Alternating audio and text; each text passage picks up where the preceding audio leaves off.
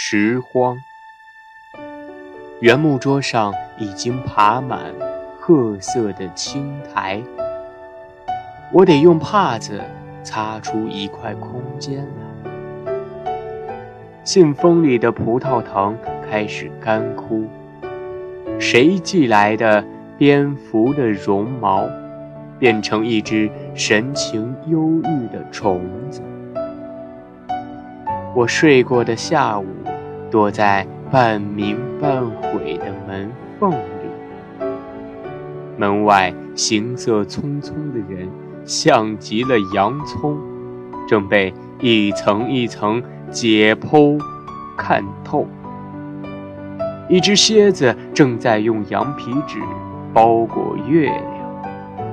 贴着拾荒者鞋底的种子，被他带进他的皱纹里，蔚然成荫。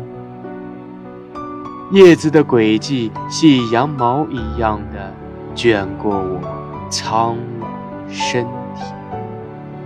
每一条毛细血管里，都有新生命攒动的声音。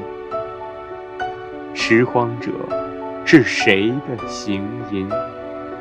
我是谁做着的一个梦？